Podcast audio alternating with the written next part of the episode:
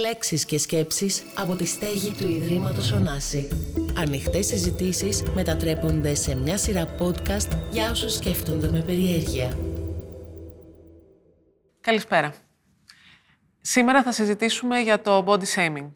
Το body shaming είναι μια πρακτική η οποία εκδηλώνεται κυρίως μέσα από αρνητικά σχόλια, επικριτικά σχόλια, τα οποία έχουν σκοπό να βλάψουν έναν άνθρωπο, όχι να τον πλήξουν άμεσα, αλλά να τον προσβάλλουν, θα έλεγα, για την εμφάνισή του, για τα χαρακτηριστικά του τα φυσικά, αλλά και τα επίκτητα. Είναι μια πρακτική η οποία ασκείται και σε άνδρες και σε γυναίκες, δεν γνωρίζει ε, όρια ως προς αυτό.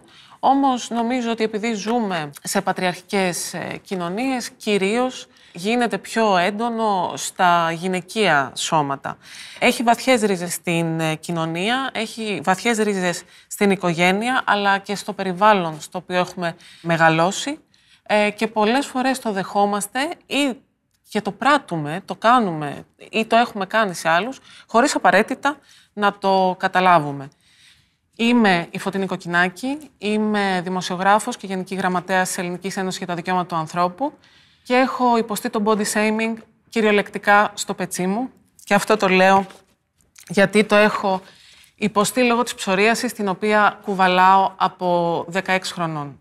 Πριν πάμε στη συζήτηση, όπως συστήθηκα εγώ, θα ήθελα να σας καλέσω να συστηθείτε κι εσείς, ξεκινώντας από τα αριστερά μου. Εμένα με λένε Ελένη Κούμη, είμαι πιο γνωστή σαν Λουκούμη στο ίντερνετ. Είμαι body positive illustrator ε, και intersectional feministρια.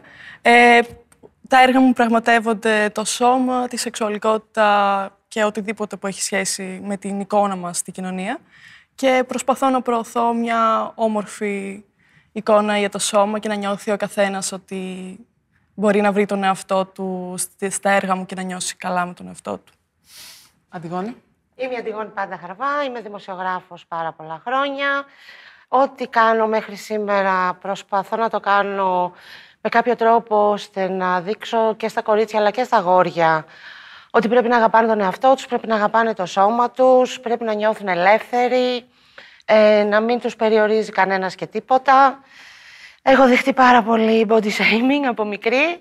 Έχω δεχτεί body shaming και, όταν, και πάρα πολύ έντονα όταν ήμουνα στην τηλεόραση, γιατί αυτομάτως με το που σε μαθαίνει λίγο περισσότερος κόσμος, θεωρεί ότι έχει το δικαίωμα να εισβάλλεις στη ζωή σου και να σου επιβάλλει το πώς θα είσαι και τι θα κάνεις. Ε, είναι μια προσπάθεια η οποία δεν τελειώνει. Θα ήθελα να τελειώσει. Θα ήθελα δηλαδή να είναι από τις τελευταίες φορές που συζητάμε για κάτι τέτοιο. Εγώ με τη σειρά μου είμαι η Σίλια Τσιούφη. Είμαι μουσικός και sound designer. Και από ό,τι βλέπετε, έχω λεύκη, το οποίο είναι ένα αυτοάνωσο που δεν παράγει μελανίνο οργανισμός. Το body shaming είναι ένα θέμα κοινωνικό το οποίο είναι βαρύ και είναι τεράστιο. Ε, δεν θα μπορούσα να πω ότι έχω δεχθεί ακραίο bullying, αλλά υπάρχει σε έστω πολύ, πολύ μικρές μορφές και κάπως συνέχεια στην καθημερινότητα. Είμαι η Ειρήνη Γεωργή, είμαι στη διαφήμιση. Ε, εδώ είμαι σήμερα μόνο και μόνο γιατί γράφω στο social media για φεμινισμό κυρίως ε, συγκεκριμένα για την κουλτούρα του βιασμού, αλλά και γενικότερα για βιώματα που δεν μοιράζεται εύκολα ο κόσμος. Και θέλω να ζητήσω συγγνώμη εξ αρχής που είμαι εδώ και μιλάω για body shaming, ενώ είμαι ακόμα μία όχι χοντρή γυναίκα που μιλάει για body shaming και κατά κάποιο τρόπο δεν θα πρέπει να έχω δικαίωμα να έχω εγώ ε, βήμα, ενώ δεν έχουν οι άλλες. Είμαι ο Θωμάς Ζάμπρας και είμαι κωμικό. Και αν πρέπει να ζητήσει συγγνώμη μία φορά η Ειρήνη, εγώ δεν ξέρω πόση συγγνώμη πρέπει να ζητήσω. Ε, έχω, έχω περάσει το μεγαλύτερο μέρος της ενήλικης ζωής μου με, με περισσότερα κιλά, οπότε έχω δεχτεί ε, body shaming σε διάφορες μορφές, αλλά είναι από τα πιο προνομιούχα, ως άντρας, ρε παιδί μου, είναι από τα πιο προνομιούχα body shaming που μπορείς να κάνεις. Και αν έπρεπε να μαντέψω γιατί είμαι εδώ, έχει να κάνει με ένα βίντεο που έκανα, ε, που έγινε viral, το οποίο ηρωνευόταν μία θέση, ρε παιδί μου, που ήταν ε, μάλλον κατά του να είσαι όπως θέλεις, επειδή μου, ή μάλλον το, να, το τι είναι OK το να είναι όπως θέλεις η εικόνα του σώματός σου. Και το ηρωνεύτηκα γιατί με άγγιξε και εμένα προσωπικά είναι κάτι που διαφωνώ πάρα πολύ, ρε παιδί μου. Εσύ εκτός από το βίντεο αυτό που ανέβασες στο πολύ δημοφιλές, που είδαμε να αναπαράγεται πάρα πολύ ε, στα social media, σε επεξηγηματικά βίντεο που ακολούθησαν στο κανάλι σου, Ανέφερες και ότι ο ίδιος έχεις ε, βιώσει ζητη... το να έχεις ζητήματα αποδοχής με τον εαυτό σου. Και αναρωτιέμαι ε, πόσο δύσκολο είναι για έναν άντρα ε, σε μια κοινωνία η οποία ορίζεται από τοξικές διαστάσεις αρενοπότητας, να βγει δημόσια, να πει κάτι τέτοιο και να παραδεχτεί κιόλας ότι, κοιτάξτε, δεν είναι πολύ εύκολο το να αποδέχεις τον εαυτό σου. Ναι, υποθέτω, ρε παιδί μου, ότι πάει κόντρα σε, σε αυτή την εικόνα του, του άντρα που, δεν, που είναι, δεν ξέρω, άτρωτος ή ε, δεν πληγώνεται εύκολα, τέλος πάντων είναι OK με τον εαυτό του κτλ. Αλλά ε, για μένα προσωπικά δεν είναι καθόλου δύσκολο. Ενώ δεν είχα. ή τέλος πάντων μπορεί να τα είχα, γιατί εντάξει, σε, αυτό, σε αυτή την κοινωνία γεννήθηκα και εγώ, μπορεί να τα είχα ρε παιδί μου πολύ μικρότερος, αλλά τα, το αλφα mail του πράγματος ε, έφυγε από μένα νωρίς, ρε παιδί μου. Οπότε δεν, ενώ ούτε είναι η πρώτη φορά που σκέφτηκα αυτό που λες. Όταν το έκανα δεν μου πέρασε καθόλου το μυαλό ότι γίνομαι ευάλωτος ή με κάποιο τρόπο όταν το είπα. Okay. Ε, Ειρήνη, στη σελίδα σου στο facebook αναφέρεις, ε, όπως το λες η ίδια, δυστυχώς πολύ κοντή. Το δυστυχώς πολύ κοντή που γράφω εγώ είναι για να προειδοποιώ τον κόσμο αν είναι να με δει από κοντά τι να περιμένει, γιατί χρειάζεται, το έχω δει ότι χρειάζεται. Με έχει δει άνθρωπος και έχει πει «Α, είσαι πολύ κοντή». Δεν είναι και αυτό ένα είδος body shaming. Ε, κοίτα, υπάρχει η αγνή έκπληξη που ήταν το συγκεκριμένο και υπάρχει και, το, ένα, και πολλά βήματα παραπέρα body shaming που είναι πολύ χειρότερα. Να πούμε ειδικά για το κοντί. Εγώ το λέω και το λέω με αστείο τρόπο, διότι στην πραγματικότητα ξέρουμε ότι οι γυναίκες δεν πειράζει και πάρα πολύ να είναι κοντές. Οι, αυτοί που υποφέρουν πάρα πολύ από το body shaming του ύψους είναι οι αντρες Και είναι το βασικό πράγμα στο οποίο υποφέρουν σε σχέση με την εικόνα τους στην πατριαρχία. Ε, γιατί σε όλα τα άλλα υποφέρουμε οι γυναίκες. Σε σχέση με το body shaming συγκεκριμένα, ε, παρόλο που τώρα είμαι σχετικά συμφιλειωμένη, σχετικά πάντα μιλώντας, γιατί δεν φεύγει ποτέ με το σώμα μου, ε, έχω μεγαλώσει με το μην τρώσεις σε χοντρή. Έχω ακούσει ε, με κάποιον που μου άρεσε, ε, ωραία κοπελίτσα, αλλά είναι χοντρή. Έχω ακούσει πάρα πάρα πάρα πολλά πράγματα από υποψήφιους γκόμενους. Ε, έχω ακούσει ότι δεν πρέπει να τρώω και πρέπει να κάνω δίαιτα. Το έχω εσωτερικεύσει πλήρως. Μισούσα τον εαυτό μου. Είχα ξεγράψει το σώμα μου. Δεν υπήρχε ποτέ περίπτωση να με δει κανένας γυμνή. Μέχρι μια μεγάλη σχετικά ηλικία. Και από την άλλη πλευρά, πέρασα μια περίοδο με μεγάλη κατάθλιψη που δεν μπορούσα να, δεν ήμουν λειτουργική καν. Δεν, δεν μπορούσα ούτε να κοιμηθώ, ούτε να κάνω τίποτα όλη μέρα. Κοίταζα το ταβάνι και έκλαιγα. Και δεν έτρωγα. Και άκουσα μετά, α, τι ωραία που είσαι. Αδυνάτησες. Είναι και αυτό το ότι όπως και να είσαι, πάντα κάποιος έχει λόγο για το δικό σου σώμα. Είτε είσαι χοντρή, αδύνατη, κοντή, ψηλή. Είδα πριν από μια εβδομάδα το Θωμά σε παράσταση και του είπα φαίνεσαι πολύ καλά και λέω αυτό ήταν πολύ άσχημο. Τώρα θα νομίζω ότι το λέω επειδή έχασε κιλά. Δεν έπρεπε να το πω αυτό. Και πραγματικά δεν πιστεύω καν ότι ο κόσμος πρέπει να κάνει ούτε καν θετικά σχόλια για το σώμα του άλλου. Α αφήσουμε τα σώματά μας να είναι όπως είναι. Όταν γνωρίζεις ότι υπάρχει πολύ λίγη ενημέρωση αναφορικά με τα αυτοάνοσα νοσήματα που καθορίζουν την εικόνα. Όπως συμβαίνει και με τη λεύκη, όπως συμβαίνει και με την ψωρίαση και με άλλα. Ε, Πώς θωρακίζεις τον εαυτό σου στην καθημερινότητα, στο να μην είσαι ε, έρμεο της άποψης ενός ανθρώπου που μπορεί να θεωρεί από το ότι δεν του αρέσει αυτό που βλέπει, έως το ότι ενδεχομένως να τον κολλήσεις, όχι από κακή πρόθεση, ίσως επειδή δεν ξέρει. Από άγνοια. Από άγνοια. Τον θωρακίζω με το να μην τον θωρακίσω. Δηλαδή για μένα το σημαντικότερο είναι να, να περάσω την πληροφορία, ειδικά αν ο άλλος έχει την όρεξη. Έχει συμβεί πάρα πολλές φορές άνθρωποι που δεν γνωρίζουν όντως να έρθουν με πολύ καλή πρόθεση και να με ρωτήσουν τι είναι αυτό, δεν το έχω ξαναδεί, με πραγματική άγνοια. Σε αυτήν την περίπτωση δεν μπορείς να πας ε, μπροστά στον άλλον και να βάλεις ένα τείχο, γιατί δεν βοηθάς κανέναν. Ούτε εσένα, ούτε τον απέναντί σου. Οπότε με το να τον ενημερώσεις, με ό,τι ξέρεις κι εσύ, και να του πεις ότι είναι ένα αυτό άνοσο νόσημα, δεν έχει να κάνει καθόλου με την κολλητικότητα και ότι επηρεάζει μόνο εμένα. Είναι ένα θέμα χύψη, ψωρίαση, ε, λεύκη βοηθά τον άλλον να καταλάβει λίγο καλύτερα τι βλέπει. Γιατί όντως η ενημέρωση είναι πολύ περιορισμένη. Και άμα σε αυτό μπει ένας κλειστός άνθρωπος, ο οποίος δεν μεταδώσει ό,τι ξέρει, δεν πρόκειται να αλλάξει Το να είμαι εγώ ταμπουρωμένη είναι πανεύκολο. Και με το να κάνω χιούμορ γι' αυτό είναι επίσης πανεύκολο να το γυρίσω σε κάτι άλλο. Και ενδεχομένως και βοηθητικό Ναι, αναπεριπτώσεις. ναι, ναι, εννοείται. Γιατί βγαίνεις από αυτή την άβολη θέση του να εξηγήσεις ή να μπεις και να είσαι ειλικρινής σε μια συζήτηση. Αλλά νομίζω είναι το πιο σημαντικό. Πολλές φορές όταν κάνουμε χιούμορ όμως δεν παρερμηνεύεται αυτό το πράγμα και άλλοι παίρνουν ε, ένα θάρρος το οποίο δεν πρέπει να το πάρουν και μπορεί να συμπεριφερθούν λίγο ακραία στις αντιδράσεις τους, νομίζοντας ότι εσύ τα αντιμετωπίζεις όλα με χιούμορ, γιατί δεν είναι, το χιούμορ δεν σημαίνει απαραίτητα ότι θα κάνουμε και... Ανάλογα καλαμπού- όμως. ναι. ναι, βέβαια. Δηλαδή, εγώ έχω πέσει στην παγίδα πολλές φορές. Το χιούμορ, δηλαδή, να περνάει στην άλλη άκρη. Ναι, ε, εσύ πώς το αντιμετωπίζεις; Εγώ διαβάζοντας ε, για σένα, ενώ σε ήξερα και από το κοινό μας επαγγελματικό background, ε, είδα ότι έχεις δεχτεί κάποια πολύ τοξικά σχόλια. Πάρα πολύ τοξικά σχόλια και γενικά κοιτά... φροντίζω να τα αντιμετωπίζω με χιούμορ μέχρι ενός σημείου.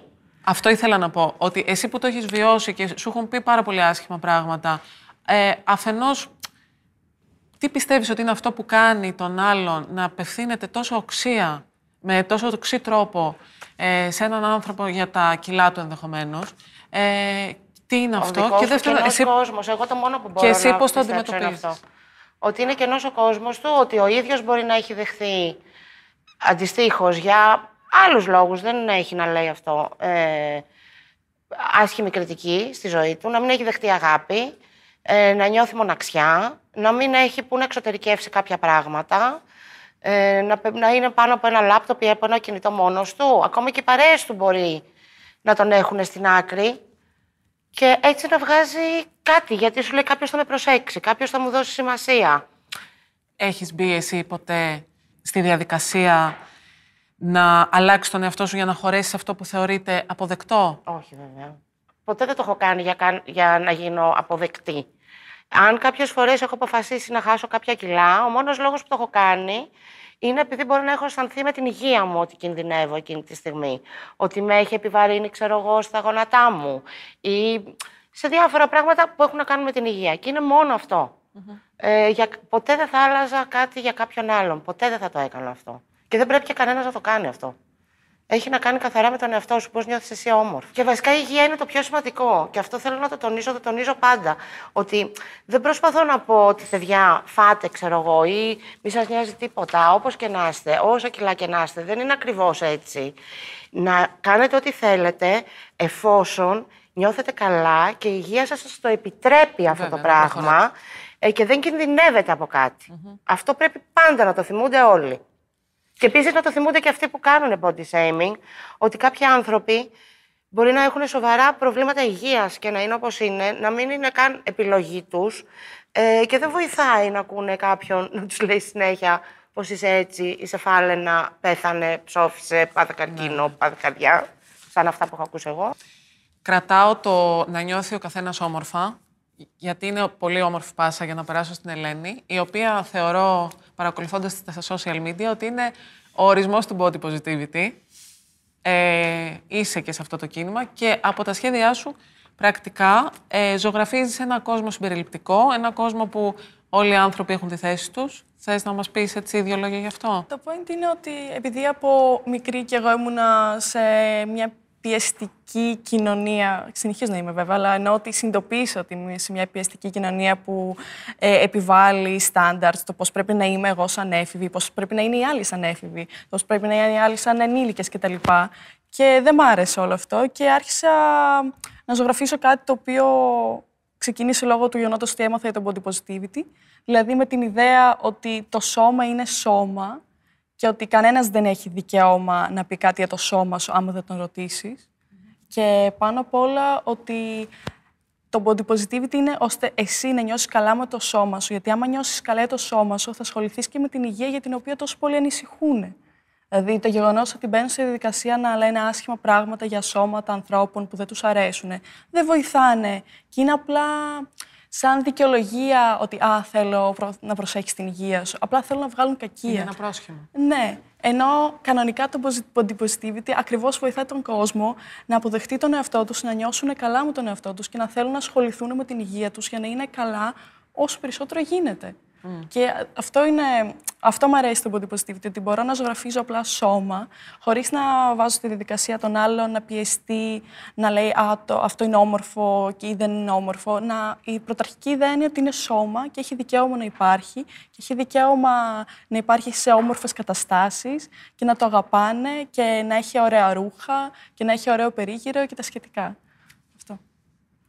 Θωμά, έχεις αναφέρει σε συζήτηση ότι υπα- θεωρείς ότι υπάρχει μια ριζωμένη νοοτροπία στο να προσβάλλουμε τον άλλον.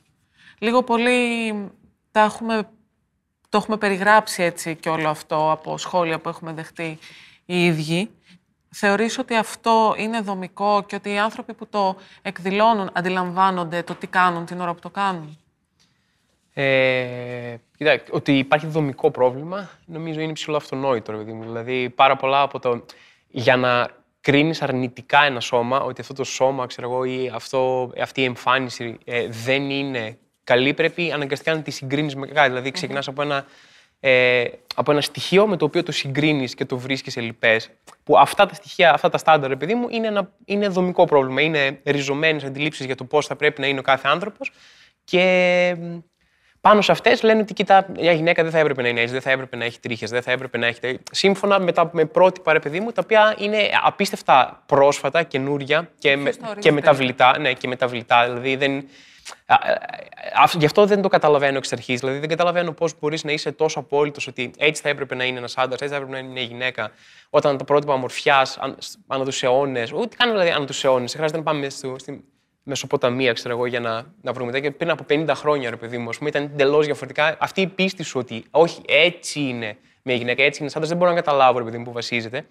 Αλλά ακόμα περισσότερο, αυτό που δεν μπορώ να καταλάβω είναι ότι ακόμα κι αν είσαι 100% σίγουρο ότι εσύ κρατά, ρε παιδί μου, το, το παγκόσμια στάνταρ για το πώ πρέπει να είναι ομορφιά, ε, από πού πηγάζει η, η αλαζονία σου ότι. Ε, τύπου, ε, ας πούμε, στην, π.χ. στην περίπτωση της κοπέλας αυτής ρε παιδί μου, που έκανε το, το βίντεο, ότι πρέπει να κάνω δημόσια παρέμβαση για να μπει μία τάξη, ρε παιδί μου, σαν τέτοιο. όχι απλά κρατάω τα στάνταρ ομορφιά στα χέρια μου, αλλά Έχω είναι ευθύνη. κάπως η υποχρέωσή μου ναι, να βγω, ρε παιδί μου, να βάλω κόσμο στη θέση του για το πώς είναι. Μερικές φορές, ρε παιδί μου, και καλά κάνει και ξεφεύγει προς τέτοιες κατευθύνσεις σε αυτή η συζήτηση, γιατί πρέπει να μπει ένα πλαίσιο ε, πιο σοβαρό, ρε παιδί μου, για να αντιμετωπιστεί. Αλλά ε, μερικές φορές νιώθω ότι ε, μπαίνουμε και συζητάμε και λέμε, ξέρω εγώ, ναι, αλλά αυτό, εκείνο, εκείνο, εκείνο. Αλλά το ε, άσε με να είμαι όπως θέλω να είμαι, είναι, μου φαίνεται πολύ απλή βάση για να καθίσουμε να, ε, μερικές φορές να την περιπλέξουμε παραπάνω. Και όλα αυτά τα σχόλια και όλη αυτή η αντίδραση που έχει να κάνει με το body shaming, κατά έναν τρόπο, είναι μια προσπάθεια ελέγχου.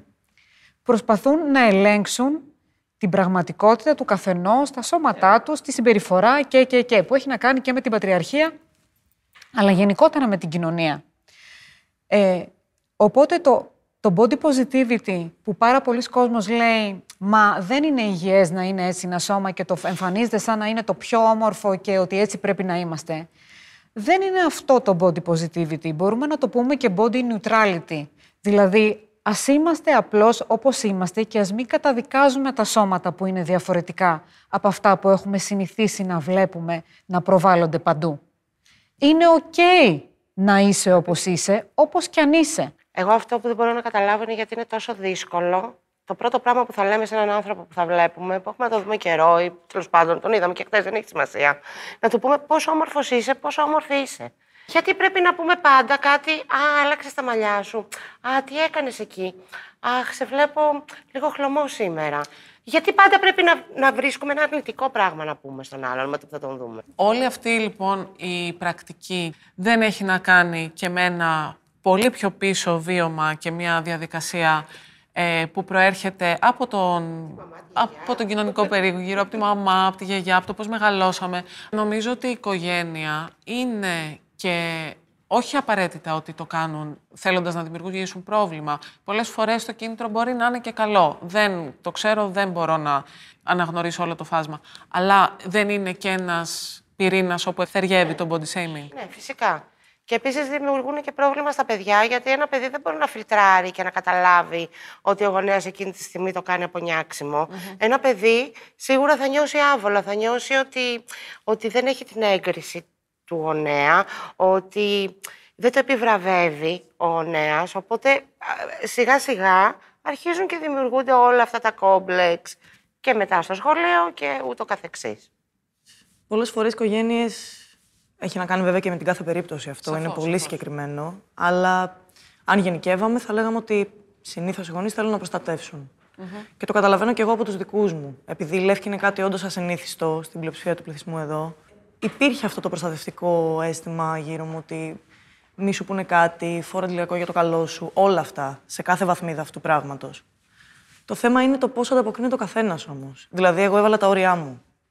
Και ήρθα και είπα ότι μέχρι εδώ είναι αυτό το σχόλιο, αυτή η απόπειρα να με προστατεύσεις, γιατί πρέπει να μάθω μόνη μου. Γιατί τόσο ή άλλως η κοινωνία δεν πρόκειται να είναι πάντα θετική. Και από ό,τι συζητάμε σήμερα, μιλάμε για τα αρνητικά αυτού του πράγματος, για τον body ναι, shaming. Ε, δεν είναι μόνο ο στενός πυρήνας της οικογένειας, θεωρώ. Μπορεί να είναι όλο αυτό το σύμπαν. Εγώ το σύστημα ολόκληρο θα έλεγα. Για να ψωνίσεις, αν έχεις παραπάνω κιλά, να πρέπει να πας σε ειδικά μαγαζιά, να πρέπει να πας σε ειδικά σημεία ή να μην υπάρχουν ή να μόνο online. Ε, ένα σωρό πράγματα. Δηλαδή, αν το ψάξεις από παντού, δεν βοηθάει ουσιαστικά κανένα. Για χρόνια ε, που ψώνιζα κι εγώ ε, ρούχα μόνο από, από συγκεκριμένα μαγαζιά που είχαν τέτοιο. Ε, ακόμα και τα συγκεκριμένα μαγαζιά που, που έλεγες ότι εφόσον εμπορεύονται, ρε παιδί μου, αυτό το συγκεκριμένο, τη συγκεκριμένη νύσα αγορά, ρε παιδί μου, oversize ατόμων, θα τόνιζαν με κάθε τρόπο, με ταμπέλες παντού πάνω στο ρούχο, ότι το ρούχο είναι ε, ε, έξτρα, έξτρα λάστρο, ρε παιδί μου. Ναι, ναι, σε φάση, ρε παιδί μου, μην, μην ξέρω εγώ, ε, θέλεις να, να κρύψεις ότι ψωνίζεις.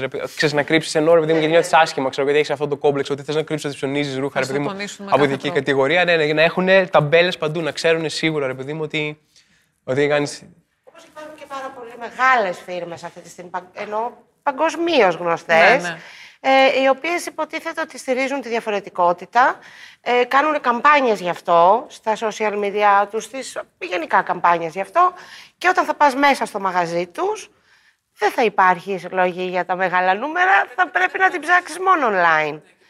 Ουσιαστικά δεν με στηρίζεις με αυτό που κάνεις. Με ίσα ίσα που με καταδικάζεις. Αυτό που ήθελα να πω είναι ότι Εκτός από αυτά που ακούμε άμεσα, που μας λένε η οικογένειά μας, δεν υπάρχουν και πολύ πιο έμεσα ε, μηνύματα που λαμβάνουμε και καθορίζουν τη συμπεριφορά μας και τον τρόπο που αισθανόμαστε σε σχέση με το σώμα μας. Δηλαδή, ακόμα και να μην είχα ακούσει ποτέ το «μην τρώσεις σε χοντρή», όταν έβλεπα τη μητέρα μου και ξέρω ότι είναι πάρα πολλά κορίτσια που έχουν μεγαλώσει βλέποντας τις μαμάδες τους να κοιτιούνται στον καθρέφτη και να λένε πήρα κιλά ή δεν μου κάνει αυτό και να είναι πολύ λυπημένες και να ξεκινάνε δίαιτες ξανά και ξανά και να μισούν το σώμα τους και να βλέπεις ότι το, το φαγητό για αυτές γίνεται υποκατάστατο και, ε, και στοργής και αγάπης και για, την, για οποιαδήποτε ας πούμε, κατάθλιψη που μπορούν να περνάνε ή γενικά για οτιδήποτε συνασηματικό κενό έρχεται να το γεμίσει,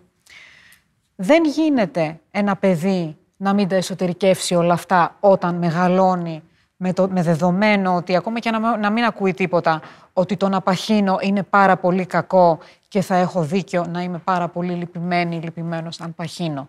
Είναι αδύνατο να ξεφύγεις από αυτό το πράγμα. Και αυτό ξεκινάει από πάρα πάρα πολύ μικρά τα παιδιά το βλέπουν. Γι' αυτό βλέπουμε και παιδιά που 7 χρονών λένε πρέπει να κάνω δίαιτα στη μαμά τους. Και αυτό βέβαια μπορεί να οδηγήσει σε πολύ χειρότερες καταστάσεις όπως τροφικές διαταραχές κτλ. που δεν χρειάζεται να μιλήσουμε σήμερα εδώ. Ναι, αντίστοιχο πρόβλημα έχουν και τα παιδιά τα οποία μπορεί να είναι πιο αδύνατα από αυτό που ο κόσμος θέλει. Ε, γιατί έχω και φίλες που είναι αρκετά αδύνατες και έχουν δεχτεί επίσης body shaming. Πάρα πολύ άσχημο. Έχω φίλη η οποία ντρεπόταν να βάλει σορτσάκι επειδή της λέγανε σακτικιό. Έχω αγόρια φίλους και πάρα πολλούς κιόλας γκέι φίλους που μπορεί να είχαν πάρει παραπάνω κιλά και να ντρεπόντουσαν να βγουν. Έχω πάρει μηνύματα δηλαδή που κλαίγανε οι άνθρωποι και μου λέγανε ότι έχω περάσει πάρα πολύ δύσκολα. Γιατί συνέχεια μου κάνανε μπουλ. Επίσης είναι ενδεικτικό το ότι είμαστε εδώ πέντε γυναίκες και ένας άντρας. Τον οποίο χρειαζόμαστε όμως. Φυσικά, φυσικά είμαστε όλοι μαζί σε αυτό ε, το. Εννοείται, γιατί τέτοιους άντρες θέλουμε βασικά. Το body shaming δεν έχει σύνορα κυριολεκτικά ε, και δεν έχει και σταματημό. Μπορεί να πιάσει τον οποιονδήποτε άνθρωπο για το οτιδήποτε. Ε, ακόμα και για τα τατουάζ του. Για τα τατουάζ, για τα πίξι, για το κούρεμα, για το ύψος. Το θέμα είναι ότι πέρα από το γεγονός ότι είναι χάλια και για γυναίκες και για άντρες, είναι χάλια γενικά ότι έχουμε πρότυπα το τι είναι για τη γυναίκα όμορφο, τι είναι για τον άντρα όμορφο, πώς πρέπει να είναι, αγνοώντα πλήρως και τα κοινωνικά φύλλα που ας πούμε, δεν θέλουν να ενταχθούν πουθενά, που περνάνε ακόμα χειρότερα. Δηλαδή ότι τι, τι να κάνω εγώ που δεν θέλω ούτε να ταιριάξω στα γυναικεία ούτε στα αντρικά, τότε τι κάνω εγώ. Δηλαδή είναι απόλυτο χάος. Είναι πολύ λογικό να μην αρέσεις σε όλους ο κάθε άνθρωπος. Έτσι το αντιλαμβανόμαστε νομίζω όλοι αυτό. Ε, θέλω να μιλάω τουλάχιστον για, ερωτικό, για το ερωτικό κομμάτι, γιατί ο καθένας έχει τα γούστα του. Το ότι κάτι το εσένα μπορεί να μην σε ελκύει όμως, δεν σημαίνει ότι πρέπει να επιβάλλεις στον άλλον το πώς θα είναι για να αρέσει σε σένα. Και αυτό που λέω και γενικά σε όλα τα κορίτσια που μου στέλνουν μηνύματα είναι ότι δεν, δεν σε αφορά καθόλου ένας άνθρωπος που δεν μετράει η αξία του για σένα. Και επίσης δεν αρέσουμε σε όλους. Κάποια στιγμή πρέπει να το καταλάβουμε αυτό το πράγμα. Και να μην στεναχωριόμαστε, επειδή είναι πάρα πολλοί αυτοί που παίρνουν μηνύματα άσχημα, να μην στεναχωριούνται όταν θα πάρουν τέτοιο μήνυμα, γιατί δεν αρέσουμε σε όλους. Τι να κάνουμε; Το ότι ο καθένας θα έχει μία γνώμη να πει είναι το αρχαιότερο πρόβλημα και βοήθημα του κόσμου. Το θέμα είναι εσύ που στέκεσαι γύρω από αυτό. Και το τι δέχεσαι και το πώς αντιδράσει αυτό, γιατί όλα είναι δράση-αντίδραση δεν έχει κανένα ρόλο τώρα το να κάτσεις να γυρίσεις πίσω αυτή την αρνητικότητα ή την τροπή που ο άλλος τεινάζει από πάνω του να την πετάς πάλι πίσω. Γιατί νομίζω ότι αυτό πρέπει να κρατήσουμε. Και όλο είναι θέμα ισορροπίας. Δηλαδή, για κάθε αρνητικό υπάρχει και ένα θετικό. ένα περιστατικό θα πω πολύ γρήγορα. Είχα πετύχει μια παρέα στο μοναστηράκι από αγόρια, που ο ένας γύρισε και μου είπε. Άντε μωρή χοντρή, άρχισε να λέει, και πετάγεται ο φίλος του και κάνει Έλα ρε, σταμάτα, μην την πειράζεις, είναι γαμάτη. Είναι φανταστική. Θέλω να σου πω, παρέα. στην ίδια παρέα. Αυτό το παιδί πραγματικά, αν το δει αυτό, ε, τον αγαπάω πάρα πολύ, γιατί δεν τράπηκε καθόλου μπροστά στους φίλους του να πει την άποψή του. Και αυτό θέλω να πω, ότι πάντα θα υπάρχει ένα αρνητικό, αλλά θα υπάρχει και ένα θετικό και πρέπει να το κρατάμε αυτό. Ειρήνη. Το ότι πάντα υπάρχει ένα αρνητικό και πάντα υπάρχει κάτι θετικό μου βγάζει λίγο όλα συμβαίνουν για κάποιο λόγο, για κάτι τέτοιο. Όχι, πολλές φορές υπάρχουν μόνο αρνητικά. Όχι, το βλέπω ως παράδειγμα. Ότι από το θετικό, το αρνητικό από το θετικό μπορεί να πάρει παράδειγμα. Σαφέστατα. Ε, εγώ θα ήθελα να προστατεύονται κατά κάποιο τρόπο οι άνθρωποι που ε, δέχονται το bullying και δεν θέλουν να έχουν πάνω τους το βάρος της εξήγησης δεν οφείλεις εσύ που δέχεσαι bullying εκείνη τη στιγμή και είσαι σε μια φορτισμένη, δύσκολη συναισθηματική κατάσταση, δεν οφείλεις σε κανέναν να κάτσεις να του εξηγήσεις γιατί αυτό που λέει είναι λάθος. Θα προτιμούσα να το κάνουν άνθρωποι όπως ο φίλος αυτού που, που βρήκες, που έτυχε να, να συναντήσεις, να το κάνουν οι υπόλοιποι, να το κάνει η κοινωνία. Να ελαφρύνουμε το τι σηκώνουν οι άνθρωποι που δέχονται το bullying και επίσης να ανέβει όλο το υπόλοιπο επίπεδο. Να καταλάβει ο κόσμος ότι πραγματικά δεν έχει κανένα δικαίωμα ποτέ και για κανένα λόγο να σχολιάζει την εμφάνιση των άλλων ανθρώπων αν δεν του ζητείτε η γνώμη του. Αν θέλει να το σκεφτεί, μακάρι να σταματήσει και να το σκέφτεται.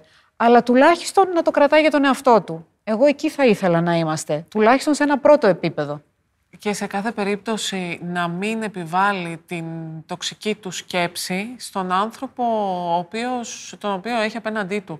Ε, θα σας πω το δικό μου παράδειγμα. Εγώ ήμουν στο, στην αντίπερα όχθη ε, για πολλά χρόνια, μέχρι που έκανα πολλή δουλειά με διάφορους τρόπους και όταν κάποιος με ρώταγε τι έχω, το μόνο που ήξερα να κάνω είναι να γίνομαι επιθετική, όχι με, με άσχημο τρόπο, αλλά το πιο συχνό ήταν το σιγά μη σου πω τι έχω. Ή το ηρωνικό δεν κολλάει όμως.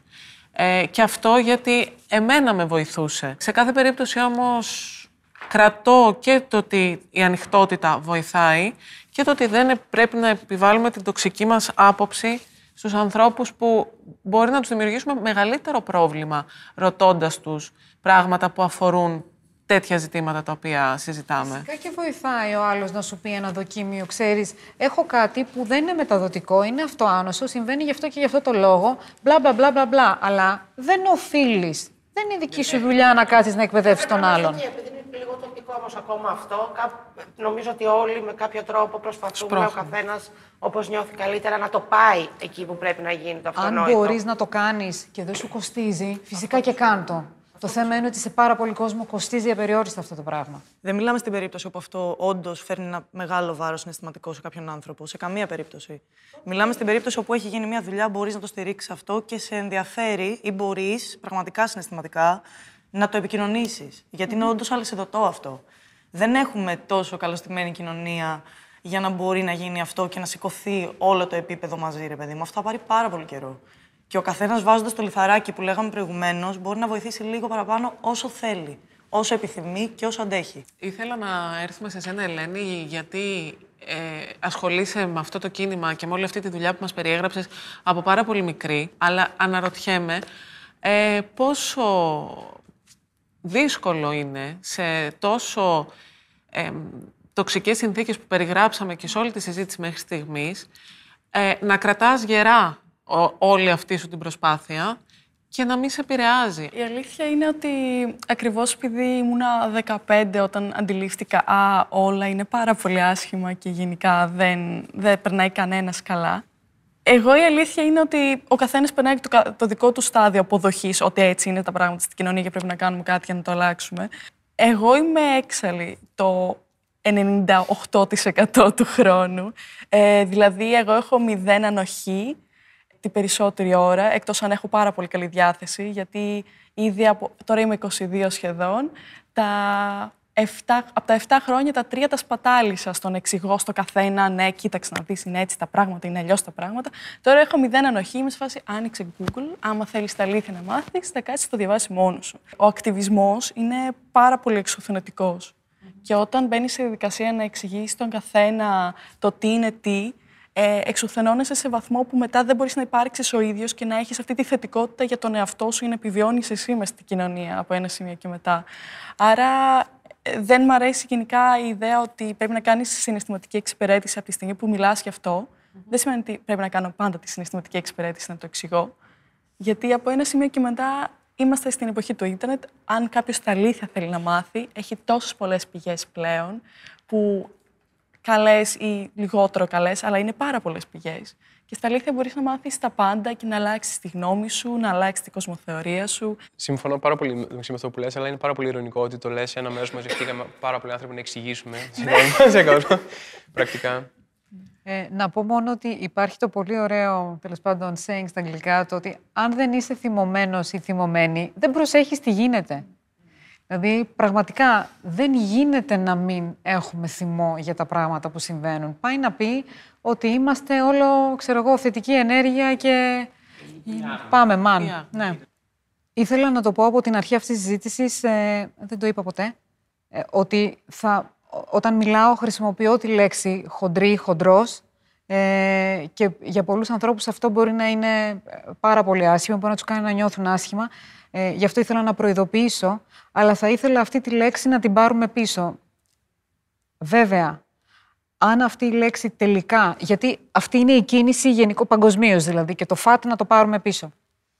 Κάποιες λέξεις όμως δεν είναι καθόλου ώρα να τις πάρουμε πίσω. Καλύτερα να τις ξεχάσουμε, να τις βάλουμε στο χρονοτούλαπο για καιρό και ίσως μετά από μια δεκαετία να τις ξαναεπισκεφτούμε και να δούμε τι γίνεται. Το χοντρό χοντρή θα ήθελα να το πάρουμε πίσω. Δηλαδή, ε, γιατί αυτά που λέγονται κατεφημισμών για να περιγράψουν την κατάσταση, το υπέρβαρη, το με καμπύλες, το δεν ξέρω τι άλλο, μου φαίνονται ότι είναι, ε, μου φαίνονται χαζά, μου φαίνονται χειρότερα. Γι' αυτό προτιμώ τη λέξη χοντρή. Αυτή είναι η πάρα πολύ μικρή θεωρία και πιστεύω ότι πρέπει να διαλέγουμε ποιες λέξεις θέλουμε να φέρουμε πίσω. Και εγώ όταν περιγράφω τον εαυτό μου κανονικά θα πω Είμαι χοντρή, παιδιά, τι να κάνουμε. Αυτό είναι. Ναι, γιατί πρέπει να λέω Έχω παραπάνω κιλά, είμαι στρομπουλή. Θέλω να πω ότι μου αρέσει πάρα πολύ η θεωρία του reclamation, ότι παίρνεις πίσω τη δύναμή σου, χρησιμοποιώντας μια λέξη την οποία την ε, έλεγαν σαν κάτι αρνητικό απέναντί σου και εσύ το παίρνεις και το κάνεις δύναμή σου. Ε, και συμφωνώ με την ιδέα ότι κάποιες λέξεις δεν γίνεται να το κάνεις αυτό, γιατί έχουν υπερβολικά μεγάλο ιστορικό βάρος και είναι πολύ dark και δεν γίνεται να αλλάξει αυτό. Αλλά αυτό θα το κρίνει πάλι, νομίζω, η κοινότητα στην οποία ανήκει αυτή η λέξη. Αλλά και εμένα μου αρέσει πάρα πολύ. Δηλαδή, εγώ ακριβώς νομίζω στα 15, επειδή άρχισα να χρησιμοποιώ τη λέξη χοντρή ως κάτι που περιγράφει σωματότυπο, όχι ω αρνητικό σχόλιο, κάτι τέτοιο. Ε, δεν, με καταλάβαινε ο κόσμος γύρω, νομίζω. Ότι είναι ακόμα πολύ φρέσκο το ότι μπορείς να περιγράφεις το σώμα σου έτσι όπως είναι, χωρίς να είναι ούτε θετικό ούτε αρνητικό.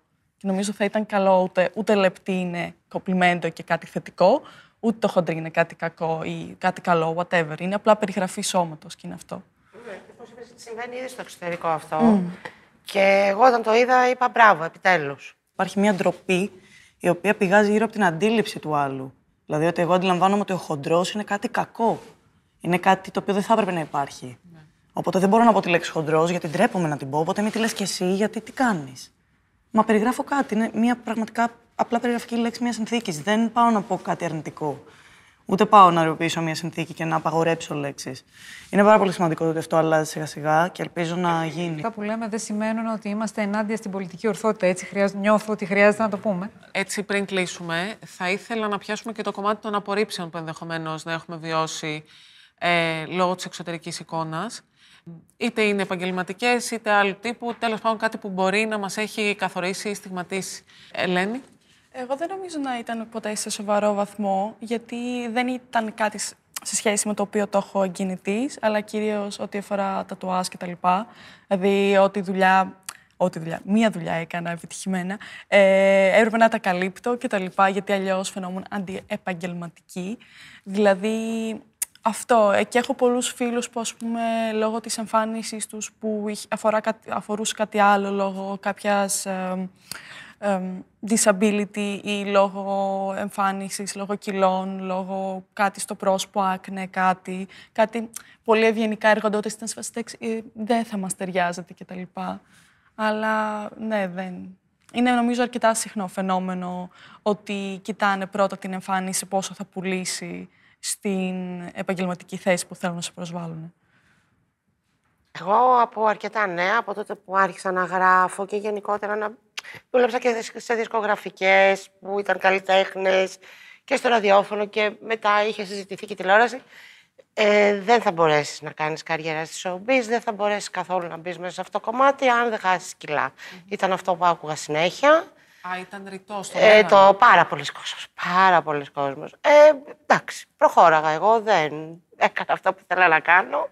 Έχω ακούσει όμως ακόμα και τώρα σχόλια όπως δύο χοντρές σε μια εκπομπή δεν γίνεται. Είναι too much. Τώρα τι ακριβώς είναι too much, είναι too much στην οθόνη, είναι too much, δεν έχω καταλάβει ακριβώς τι θέλουν να πούν. Ναι, συμβαίνει. Στο δικό μου κομμάτι δεν έχει γίνει κάτι τέτοιο σε έντονο βαθμό. Ε, και η αλήθεια είναι ότι ήταν περισσότερο φόβος του περιβάλλοντό μου μην τυχόν και γίνει, παρά όντως ε, ανασταλτικός παράγοντας στο επαγγελματικό μου κομμάτι. Μη σου πω ότι και λόγω εποχής που η διαφορετικότητα είναι κάτι το οποίο πλέον είναι και ζητούμενο για να αλλάξουν και τα πράγματα γύρω μας, ε, έχουν ανοίξει ίσως και πόρτες. Θα σου έλεγα, για να είμαι απόλυτα ειλικρινής.